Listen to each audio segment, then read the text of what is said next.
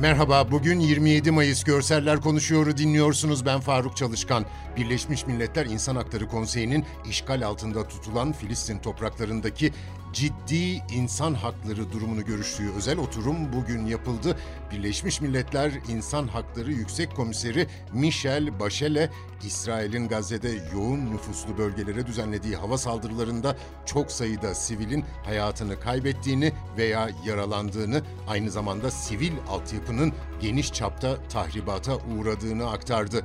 Bu tür saldırıların İsrail'in uluslararası insani hukuk kapsamındaki ayrım ve orantılılık ilkelerine uyması konusunda ciddi endişeler uyandırdığının altını çizen Başele, siviller ve sivil nesneler üzerindeki etkileri açısından gelişi güzel ve orantısız olduğu tespit edilirse bu tür saldırılar savaş suçu teşkil edebilir uyarısı yaptı. Filistin Direniş Örgütü Hamas'ın Gazze sorumlusu Yahya Sinvar, İsrail Şeyh Cerrah'taki halkımızı evlerinden çıkmaya zorlarsa ateşkes bozulur uyarısında bulundu. Sinvar bölgedeki gerginliğin nedenlerine çözüm bulunamadığı için İsrail'le varılan ateşkesin kırılgan olduğunu ve ateşkesin geleceğini Tel Aviv yönetiminin tutumunun belirleyeceğini belirtti.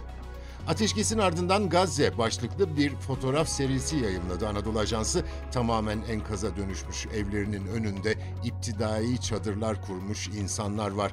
Dört çocuk, üç adam yere tuğlalarla oturtulmuş bir sofra tahtasının çevresindeler. Masa gibi duran bu platformun üzerinde ampuller çadırın içini aydınlatıyor. Çadırın zaten tavanı ve bir kenarı örtülü sadece ve örtüsü de desenli bir kumaş. Uzaktan bakınca çadırın içi aydınlık sadece ve arkasında alacak karanlık var.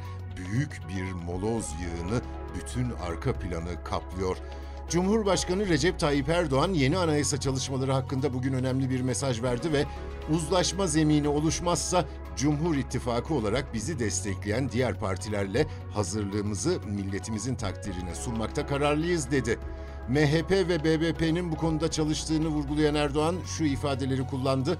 İnşallah yıl sonuna doğru tüm metinleri bir araya getirerek kapsamlı bir şekilde değerlendirecek ve ortak teklif haline dönüştürmenin yollarını arayacağız. İstanbul Taksim'de temeli 4 yıl önce atılan 2250 kişinin aynı anda ibadet edebileceği caminin resmi açılışı yarın yapılacak.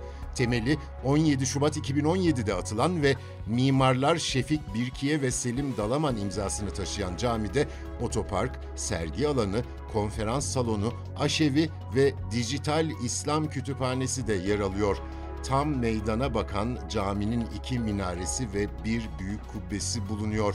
Şadırvanı da barındıran yüksek avlunun geniş kenarı Tarlabaşı istikametine bakıyor. Bugünlük bu kadar. Bizi hangi mecrada dinliyorsanız lütfen abone olmayı unutmayın. Hoşçakalın.